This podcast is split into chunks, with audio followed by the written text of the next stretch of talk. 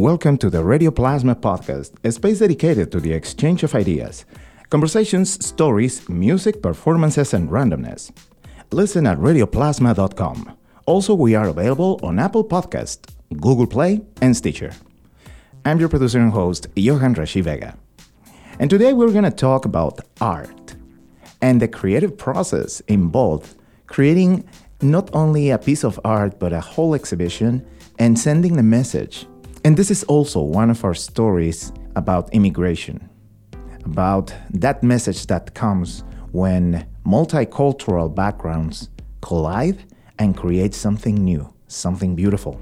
So I want to welcome Steven Huerta, an artist, a Holyoke resident, and also an important participant of the celebrations of Immigrant Heritage Month during the month of June here in the city of Holyoke because his exhibition has been presented at the Wistariahurst Museum. And we're going to talk a little bit about those pieces and the process and the art and the history. A lot of history involved in this exhibition as well. Steven, welcome. Thank you, Johan. It's, it's great to be here. Thank you. so let's start a little bit uh, with knowing about you. So you are living here in Holyoke, but you come from California, and also you have a background that connects with Mexico. Yeah, pretty much. Um, so I um, was born in California, and I think I moved to New England when I was 23. And I lived in Boston for 17 years, and um, kind of went back and forth, you know, over the country, you know, going from here to there, working um, for Starbucks. Um, transfers are very easy to do, for, for the most part. So I would go back and visit my family and stuff, and and yeah, um, my whole life I was raised with the idea of um, where I came from in terms of um, the migrant farm worker uh, movement. My grandmother was a huge um, supporter and participant in the UFW, um, United Farm Workers Union, with Cesar Chavez. And so just growing up, that was always kind of like just a part of our history. Just, you know, Viva la Huelga, you know, was all about working and, you know, supporting workers and, you know, and fighting for workers and for farm workers' rights, especially. And, I think that's just something that's always been kind of like a tone to my my character for like all my years. I've always just kind of like gone back to that origin story of of being, you know, working class American, Mexican or Mexican Americans and then just kind of like, you know, taken that with me this whole time. You know, I'm 43 now. I think. I think I'm 43.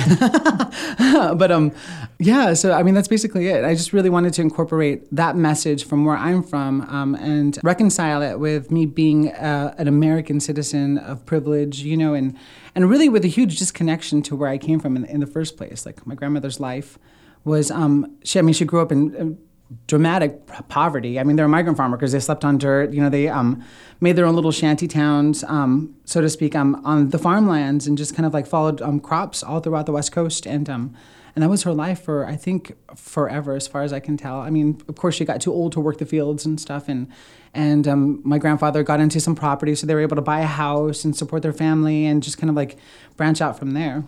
When you arrived to the city of Holyoke what did you found here?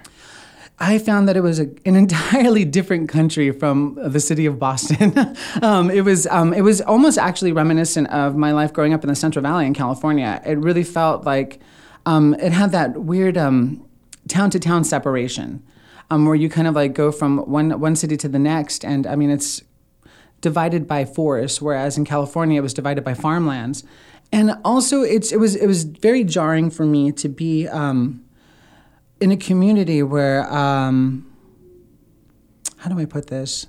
It was just it was definitely a, very different experience. I felt quelled. I didn't have a lot of resources. I really felt that I had no networking or connections, for, um, so to speak. And I mean, granted, my my whole social life was basically work.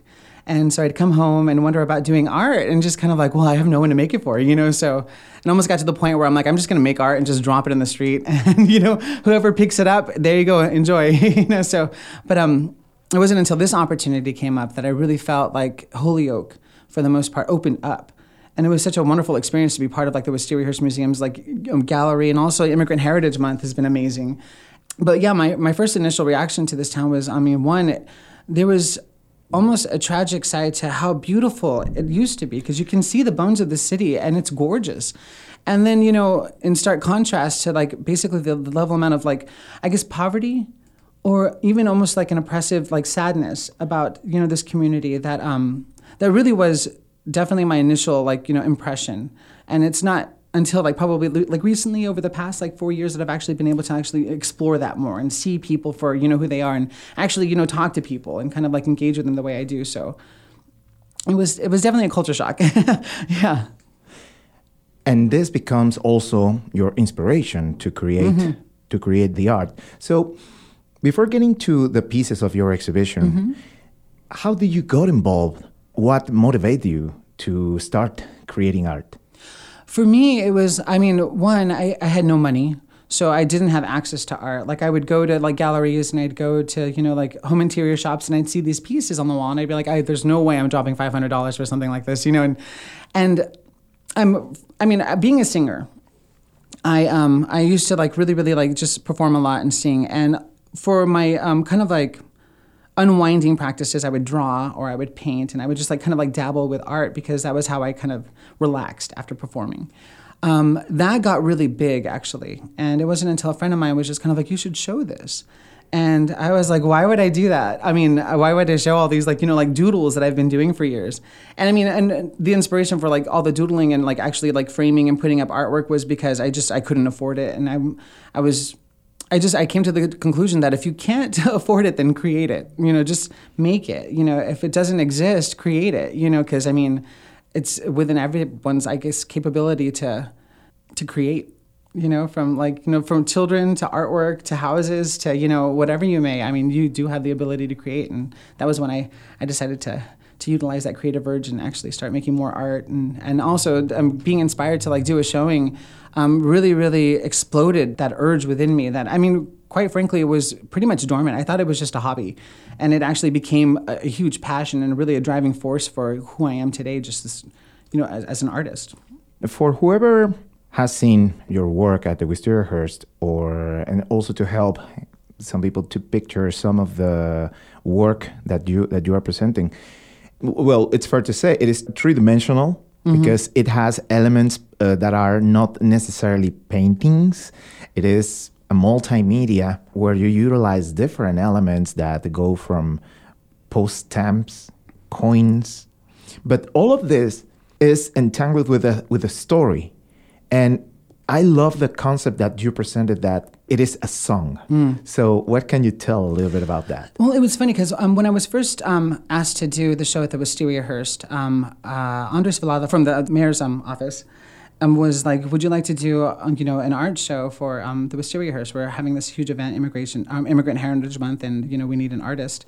And I was kind of like, yeah, I'll just do like three, three or four pieces, and you know, and you guys can like pick whichever one you want, you know, and, and I'll just, you know, I guess, you know, show and be proud. And and it turned out that it was going to be a one man show, and I freaked out because it was just um, a huge space. Um, we finally went to go see the Wistariahurst one day with Kate Preisler, and um, I was overwhelmed with how big the gallery space was. And I remember, I think they wanted me to go out to lunch with them. And I was like, no, I'm going straight home. And I'm like, I have to go home and work. Like, this is what I'm doing now for like the next three months.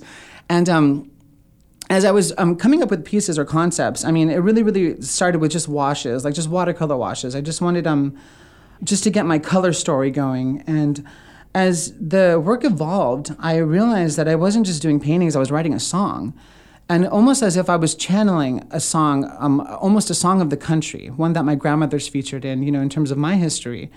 And, and it just hit me. I'm like, I'm, you're writing a song, Steven. This is what you're doing. And I, of course, you know, was listening to music the whole time I was making stuff. So I was just kind of like, all right, who's going to join in on the choir now? You know, and I definitely, you know, turned to a lot of artists that have inspired me over the years. And, um, and I just yeah, it was it's a very distinct impression that I was writing a song, and it was one that I felt like had began before me, began before us, and was you know a worker song. It definitely was about. Um, about the idea that um, so many different types of people from fo- so many different types of nations and ethnicities and, and backgrounds have all come to America with this idea of becoming more. And they all started off as workers. I'm sure, like the forefathers, of course, you know, were, you know, you know aristocracy so to speak you know so they don't probably you know contribute much to the song. I mean they do. I mean the, the, founding fathers and all that. But um i felt like just the heart the grit of america was about workers. It was about people who came here with nothing and just really wanted to like create something. Kind of almost like the idea of my art. It's like you know if it's not there you create it. And that's kind of what they did and contributed to. And they all came here to work. I mean holyoke especially. I mean Skinner came here as an immigrant, mm-hmm. and you know, and he built you know his fortune you know on, on silk. And it was just one of those things, you know, like if you don't have it, create it. And I just felt like I was channeling that song, that song of the worker, that you know has, as even now is still being sung. And you know, my grandmother's pieces, of course, were like little solos that she's had throughout you know the stages of her life, and one that I'm a part of now. And um, and kind of taking that idea and um, transitioning it to like my own, I guess, spotlight, so to speak, my own, you know, my own story, my own song, which is really different from my grandmother's, from like um, a working class, I mean, not even a working class, I don't even know what to call it, just a migrant farm worker, because I mean, there really wasn't, you know, like, you know, they weren't a class, they were, they were like farm workers. And, um, and trying to reconcile reconcile that with being like a gay Buddhist, you know, Mexican artist in 2017, and how like her journey began as um, a farm worker and how now I've basically, you know, carried on that song as I am now. And just trying to figure out how to meet those two, you know, stories together, those two, you know, movements, so to speak. So you mentioned that you were listening to music during the whole time you were working on, mm-hmm. on this exhibit. Can you remember some of the pieces that you were listening to? Um, well, for me, I mean, when I was a singer, I, I did a lot of like I guess avant-garde, like '90s alternative music. So there was a lot of like Siouxsie and the Banshees, Morrissey, you know, all those bands, the Cocteau Twins. It was just like seriously like lots of layered, multi-dimensional music, and that was the kind of the, the stuff I used to sing. So it was like Sarah McLachlan, all these guys, you know, and um, there was just you know. I think um, Elastica, just a lot of like, you know, Kate Pierson just came out with a new album, I think in 2015. So I was just kind of like, all right, girl, you're going to sing this with me. So, you know, and just, you know, all these like highly energetic, um, deep, thoughtful songs as well, you know, and just, I think Lhasa, which is one of my favorite, you know, bands, um, that's I for some reason whenever I listen to that band and they're like an Argentinian band on a Canadian label and um, the the female singer I almost call it like a gypsy waltz. It has this really like strange um, cadence to it that is just beautiful and lush, and her vocals are just very like passionate and, and you know and, and hard and beautiful at the same time. And so just kind of you know just, just so many different types of music. A lot of um a lot of Nina Simone as well as you know like Billie Holiday. Just anyone anyone I can sing to, I I listen to. You know, so while I did art. So, just to give a little reference for all the music fans, we're talking about uh, artists from the Canadian Level Nettwerk and from the American Level Projekt, mm-hmm. and of course 4AD in, yeah, oh, in, in Britain, the Cocteau Twins. So this means, Steven, you have to do one of our curated sound sessions so you can create a playlist. Oh and, gosh, yeah, and no, we can enjoy awesome. of some of your musical selections. well, we will talk. This is an amazing discovery hearing mentioning those names and, and these labels and these lines of music creation that, yeah, it is another way to play with textures, with sounds, to mm. create landscapes, and that connects a lot with the work that you are making on your pieces where different components, different materials, all of them entangle creating this story, this song. Oh yeah, this eclectic song. it's and it's, it's always it's always about communication with me. It's so funny because like when I use postage stamps, um, I always think about correspondence as well, and it's kind of like you know like the old school method of like you know like writing a letter to somebody and you know sticking a stamp on there and sending it out. Just I've always felt that I always wanted to convey um, communication. When I was younger, um, I used to read these books called um, the Griffin and Sabine novels, and it was like an unusual correspondence, and it was about these two people who like um, created stationery for each other and sent them through like the dimensions, you know, for, and had a huge love affair of, of the mind, and that always stuck with me. That idea that communication. I mean, there's no obstacle to communication. Well, however you want to convey your message, you can get it through. You can do this. You know, there's ways to do it, and um, it's like about communication. It's also about um, interactivity. I really do want people like I, I, utilize mirrors a lot because I want people to one um, see themselves in my pieces. Um, the reflective quality is there. It's really nice to see like shiny things. You know, it's, it's, you know people are allured by that. But at the same time, when they pass by, they see like a bit of their eye or their nose or their lip, and all of a sudden they're part of that art. So they've just been captured by the piece being Buddhist as well, um, the idea of reflection is a huge, huge concept in um, my Buddhist practice. In that when I'm saying my daily prayers, I chant in front of this um, scroll called um, my Gohonzon. And what it is, is this huge scroll with um, Japanese, Chinese, and Sanskrit um, symbols that portray um, your Buddha nature. and it's supposed to be like this relic of that represents the entire Buddha nature. Um, however, we're not supposed to chant to the Gohonzon because we're to believe that that's already inherent within us. So it's basically a mirror of our soul. And so that, that, that Buddhist concept of, you know, like already like kind of you're at your destination on your journey. And, um, and that was kind of like what I convey. Also, like, you know, Japanese newsprint is kind of a, a nod um, to um, the Japanese practice of Buddhism that I am a participant of. And um, yeah, so there's a lot of stuff going on. Stitching, kind of like I use a lot of like hand stitching, um, a lot of like um, beadwork because it's always been a passion of mine to kind of like organize chaos like uh, the the paintings and the, the, the method I use is is pretty messy. It can get really messy sometimes. There's a lot of like paint everywhere. I think my kitchen floor has so much like paint on it that I try to you know like to not get there, but it's there and and just trying to tie it all together to organize this chaos to make sense of i guess the world so to speak like trying to like i mean there's nowadays the message of just of discord is is a daily message I think that we receive. I think we've re- received since 9/11. Um, in my opinion, um, I think that's when we as a nation were taught that it was okay to fear every day. Um, I remember um, color coded days where yeah. the level of urgency that you were supposed to like, you know, I guess go throughout your day um, under was you know coded by color and it was an orange day or a yellow day or a red day. Who knew? You know you better watch out because something's out there and it's going to get you. And i just really felt like just the national discord became one of fear. And i really really uh, couldn't adhere to that because i mean i was taught to not fear these things. I was taught to go out through your day and conquer them and it's one you know that i even now as a buddhist that's that's what it is. It's a warrior's practice. And it's kind of like no don't go out in your day with fear. I mean if there's obstacles you're going to get through them and they're there for a reason. And i just really really really kind of wanted to like organize where all that was coming from like you know internally and kind of you know portray or, or portray it through art. So. Uh, thinking about the colored days and i just realized there is not anymore a green day. Mm-mm. there's never just be cool you know, it's a good day, guys. Get out there and, you know, enjoy. There's no terror, you know, like looming over your head today. And it's, I mean, it's one that we have, I mean, really, really just kind of like taken for granted in the sense that I know, like on Facebook itself, I'm just constantly like bombarded with, you know, terror attacks and, and you know or like um, the government you know attacking you know healthcare in america. You know there's just there's a lot of negativity in this nation that i think that we basically flavor our lives with. And it's one of those things that you know i mean we don't even see it now because it's just part of our you know part of our everyday existence. I think that's why um, being a creator being an artist is one of those things that i feel like i'm eternally blessed with because you have to transform ugliness into beauty. I was working a lot with rusty objects, things I found on the street, just junk. I think there's actually like um, five pieces in my showing right now that have like bits of holyoke that I found on the street, like little rusty, you know, like you know O rings or you know, and I've got like a whole collection of like rusty bottle caps at my house that I'm going to use in something. But it's like the idea of like taking this trash and creating something beautiful out of it. Um, and once again, is another Buddhist practice is like turning poison into medicine. Mm-hmm. And it's just kind of like, you know, you're handed a lot of ugliness. And it's like, how do you transform that into something beautiful and inspiring, a strength, so to speak? And and that to me was just kind of like, oh, a no brainer, you know. The, yeah, you just do it. Do it through art, do it through music, do it however you can, you know. And so.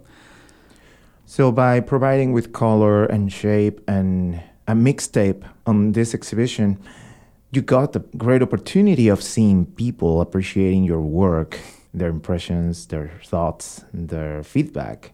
How do you feel after after experiencing that? It's incredibly validating because I mean, seriously, I I don't know how many times people were like, "I didn't know you were an artist," and I was like, "Well, you kind of never asked me about myself, so you know, like you, how would you know?" You know, but I mean, and I think for the most part, I mean, I appreciate like the Wistariahurst Museums, you know, faith in me as well as the mayor's office. I mean, the people who like really, really were just kind of like, yeah, do art. I mean, quite seriously, they took like a huge leap of faith in my ability that they had no evidence of whatsoever. So when I finally turned them over, just to see the excitement and people's reception to it was just awesome. Because I mean, one, I was glad that I was able to put something out there that people would be able to appreciate. And I was really, really shocked that I mean, this whole time, I mean, I, there was 26 pieces in three months. That's a lot. That's a lot of work. I was a very crazy, passionate, angry artist in my household. so, you know, and and my boyfriend and my roommate were awesome about supporting me in, in my temper tantrums or you know like my my ideas, my thought process, like my seclusion for that matter too. And um, to see that in the public was just, it was nice to see people's response. And it's weird though, in a sense though too, because when I'm done with an art show or when I'm done with a collection of pieces, I really don't connect to them anymore because they're no longer mine. They belong to someone else. They belong to the world, so to speak, or they belong to whoever the buyer is. They're just, they're not mine anymore. So to stand back and just look at the show and think, oh my gosh, I can't believe all of that came from me. You know, like it was just, it was, it was nice. You know, it was, it was really good. And, and it's, and I know it's right because when I've experienced that kind of cutoff from my creation, I know that now it belongs to someone else or it belongs somewhere else and I've done my job, you know, so it was it was it was awesome to to, to get people's response and also to make some sales, which is nice. You know, that's always like, you know, a cha-ching is always good at the end of the day, you know, so that was really encouraging. And I just, I was shocked at how many people were just really eager to like own my art. Cause I mean, from like zero to, you know, to now, I was just like, wow, this is cool. So, and also I would like to uh, to hear a little bit more about some of the pictures that are included in some of the pieces because that is also a strong component on the whole story. Oh, the ones of my grandmother. Yes. Yeah. Um, it's really funny because I mean I didn't realize this until recently that I mean I used a lot of pictures of my grandmother from the ages I think of from five years old to about like thirty. And they're pictures of her in the migrant um, in the migrant camps, but they're not pictures of her working, because um, to me, their idea, my grandmother's idea and her family's idea of, you know, taking pictures or even just standing for a photograph were about being American. And the shots I used were her pretty much dolled up like as a starlet for the time, you know, as as a celebrity or as close to that as possible because to them that was America. So to like have her wearing lipstick in a picture was probably something that they didn't do every day. Like they just didn't doll themselves up to work in a field. You just, you know, you don't do that. and um, so I really, I, I wanted to use those images of the idea, almost the, the facade of America that they were aiming for, but also the realization that when the, you know, the camera was put down, they had to go back to work. And um, the response was really shocking to me that people really, really loved that. They really connected with that. Just the vintage quality and also my grandmother's beauty for um, for that matter too. She was she was quite the babe, you know. but it was nice too because those pictures um, in themselves too were new to me as well. I really didn't experience them that way. My um, relatives had sent me pictures of her. Um, um, when they t- found out I was doing this show, I think my sister was really responsible in like you know making sure that I had a lot of imagery for this, and um, picking out the ones that I did. Um, I really, really wanted to share that that idea of of her spirit, and I think hopefully I captured it. I, you know, and she's surrounded by gears and mirrors as well too, because that's just you know, she was a worker. It was her worker song as well, you know, and and then it, and and funny on the flip side though, the the newer acrylic pieces are me in drag, and um, doing the glamour thing as well that she was doing. And it was funny because I was just kind of like, oh, grandma, I wonder if we wore the same shade of lipstick. I'm just curious, you know? Mm-hmm. like, but it was just funny to see that. And I really didn't pick up on it at the time. And then, you know, I was just kind of like, huh, you know, just that, that song is still within me. That idea of like, you know, of dressing up for pictures that my grandmother did as well. So that's pretty cool. and that is a way to talk about heritage.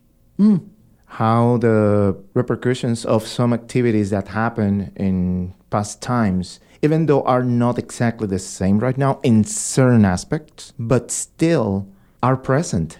Sometimes in ways that we don't realize immediately, but they are there. Mm-hmm. This is a testimonial of, of that heritage being passed on and being reflected on your work of how do you feel, how do you connect with those pieces of, of memory, those pieces of history, and then a reinterpretation of that in your pieces of art. She like I mean it's funny because I even to this day I think my, my whole life actually I've thought about like the ideas of justice or the ideas of like you know fighting for your rights of fighting for you know like for someone else who can't speak up for themselves I definitely got that from her she had a huge huge influence in my life in terms of, of social justice because you know she was i think one of my earliest memories was her sending me down to like the corner store um, this little bodega in fresno and she sent me down there for like a half gallon of milk and i remember um, when i got back she was angry because I guess the cashier had shortchanged me. And so she marched me right back to the grocery store to like the little bodega. And she just, you know, I mean, basically, you know, yelled at this man for like shortchanging me. And he gave her her money and we left. And I remember being so scared at the moment, but even now I just think about like the courage it took for my grandmother to like go down there and you know and and face this guy, you know, and, and, and really stand up for me and for herself was something that's I've carried with me my whole life. And just she taught me how to draw. You know, like when we used to work, um, they had a cherry um, tomato cooperative um, in the valley.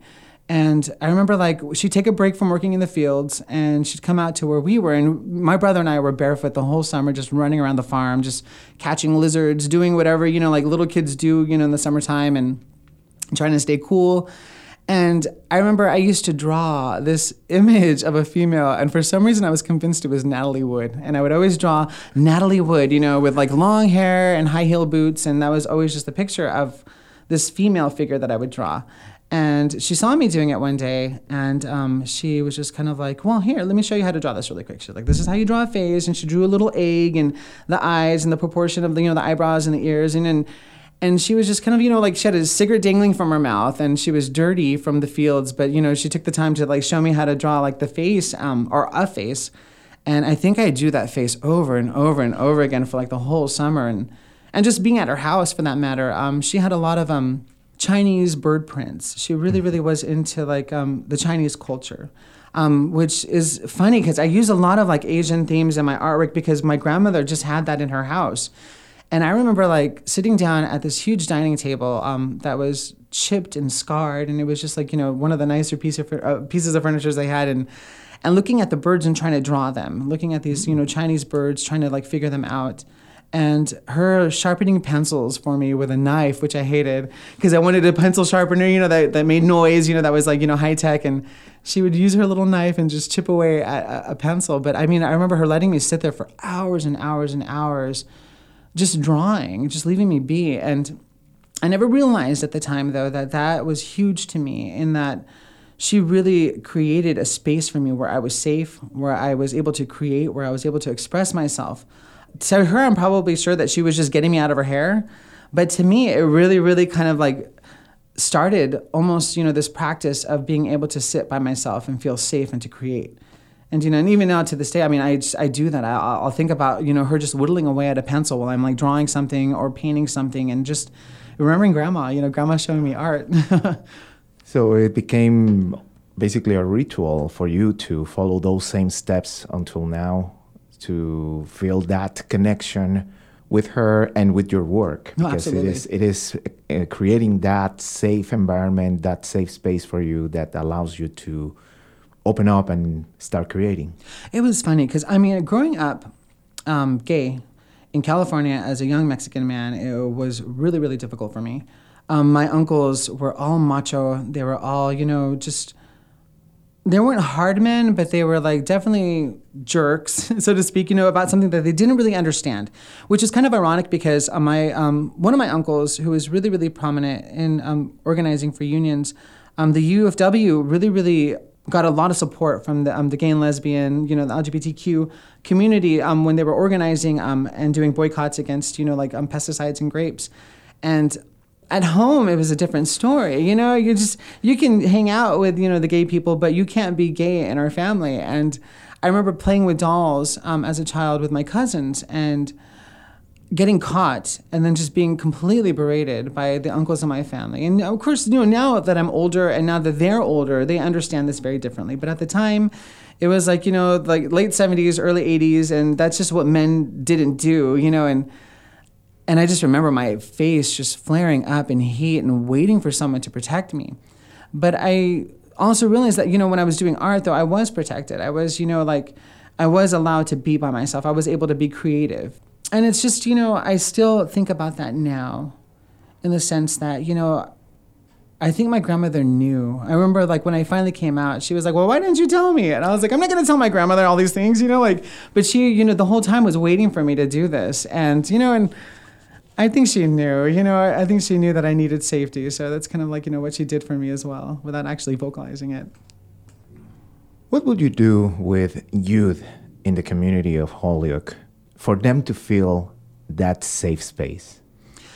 It's funny because, you know, I look around and I just wonder about people's creative potential.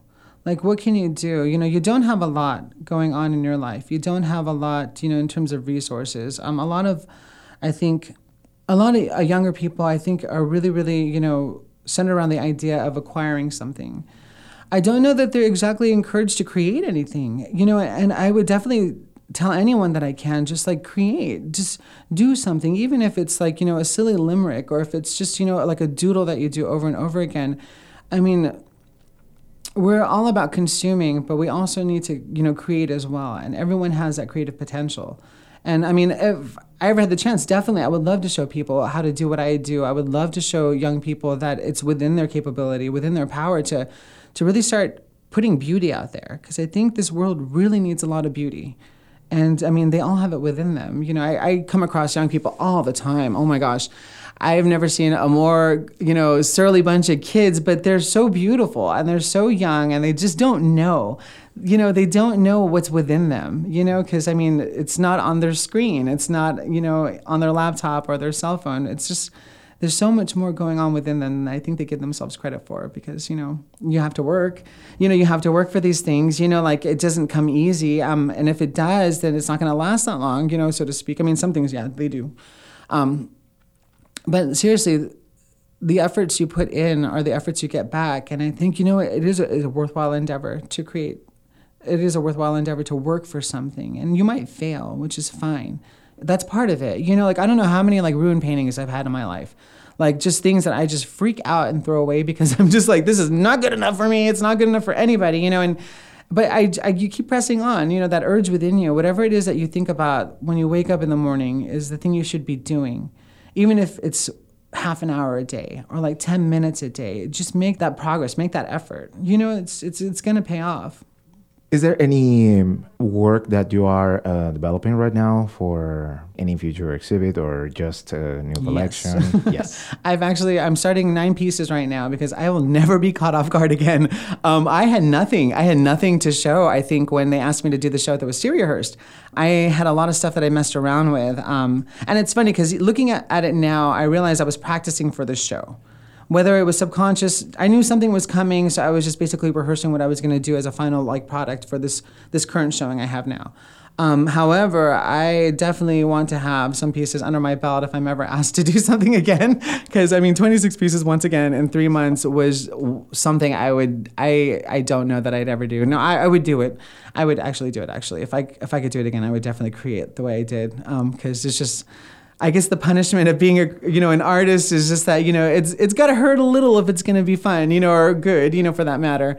And um, but I definitely do I definitely do want some side pieces I can use as filler if I need to. So so yeah, nine pieces. We'll see what happens with them. I'm I'm not quite sure what the theme is. I know that it's definitely a lot of color. It's a lot of movement, and I'm just I'm excited to see what they're going to be. So.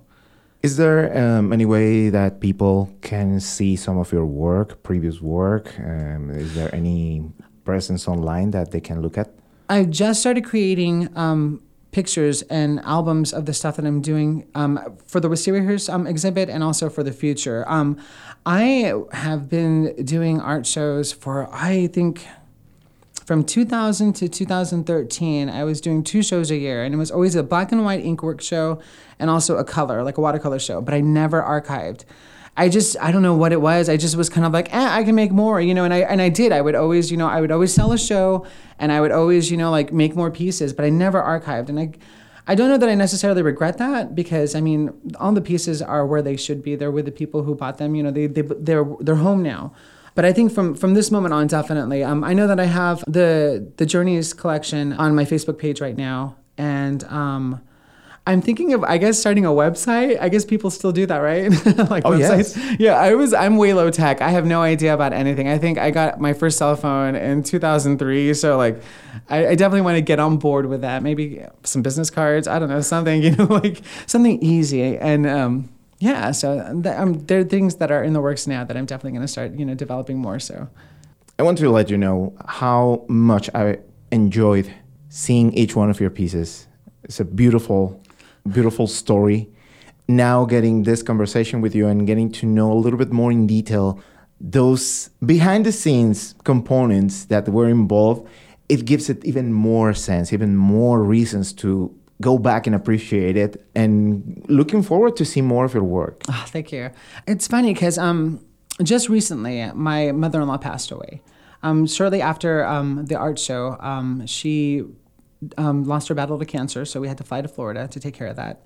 Um, it also happened to be um, the anniversary of the Pulse um, massacre that occurred last year. One of my really good friends, um, Kim KJ, Daddy, was in the club that night, and she died along with the other um, 48 angels that evening.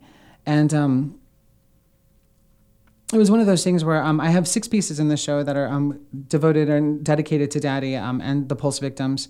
Um, they're all called Daddy's Mix, just because once again I was writing a song and it was a song about the club, and I um,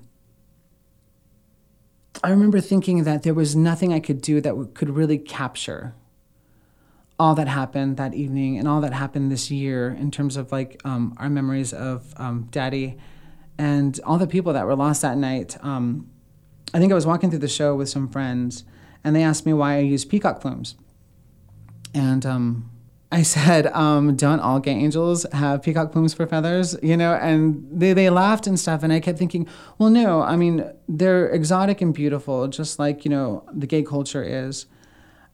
And um, they also like feathers to me um, infer flight or potential, and the way they were treated on um, this watercolor transfer that I use, um, they look like they were wet, like they were like splattered, and it just was to me uh, the idea of all this beauty and potential is now like a wet feather. It's a useless thing.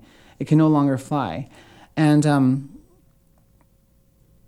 and I, of course, I got really emotional. I get emotional, emotional thinking about it now, like just the, the you know the whole evening, everything. Um, and um,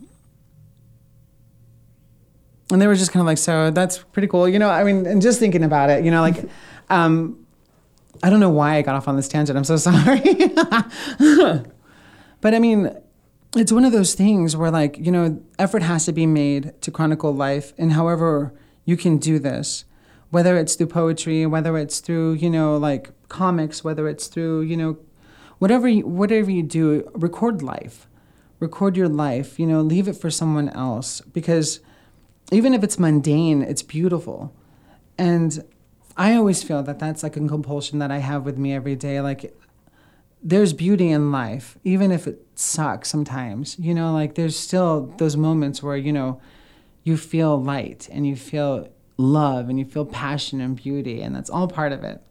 So that's all. Well, Steven, thank you so much for sharing your mixtape, your song, your art, your experiences, and your story with us here today at the podcast, and for that beautiful exhibit at the Wistariahurst.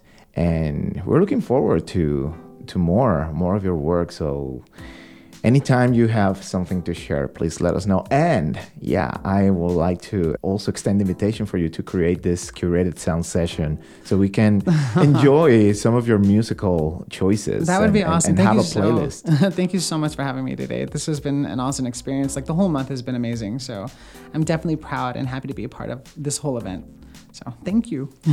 So this is Steven Huerta, the artist responsible of the exhibit at uh, the Wistariahurst, part of the celebrations of June Immigrant Heritage Month, but also matching June as the Pride Month. So that's another celebration to stand out and continue celebrating during during this month and throughout the whole year. It is all about celebrating our diversity and being joyful for that.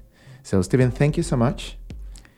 And this is the Radio Plasma podcast. This session was produced at the Plasma Media Lab here at the Gandara Youth Development Center in Holyoke, Mass. I'm your producer and host, Johan Rashi Vega. Thank you for listening.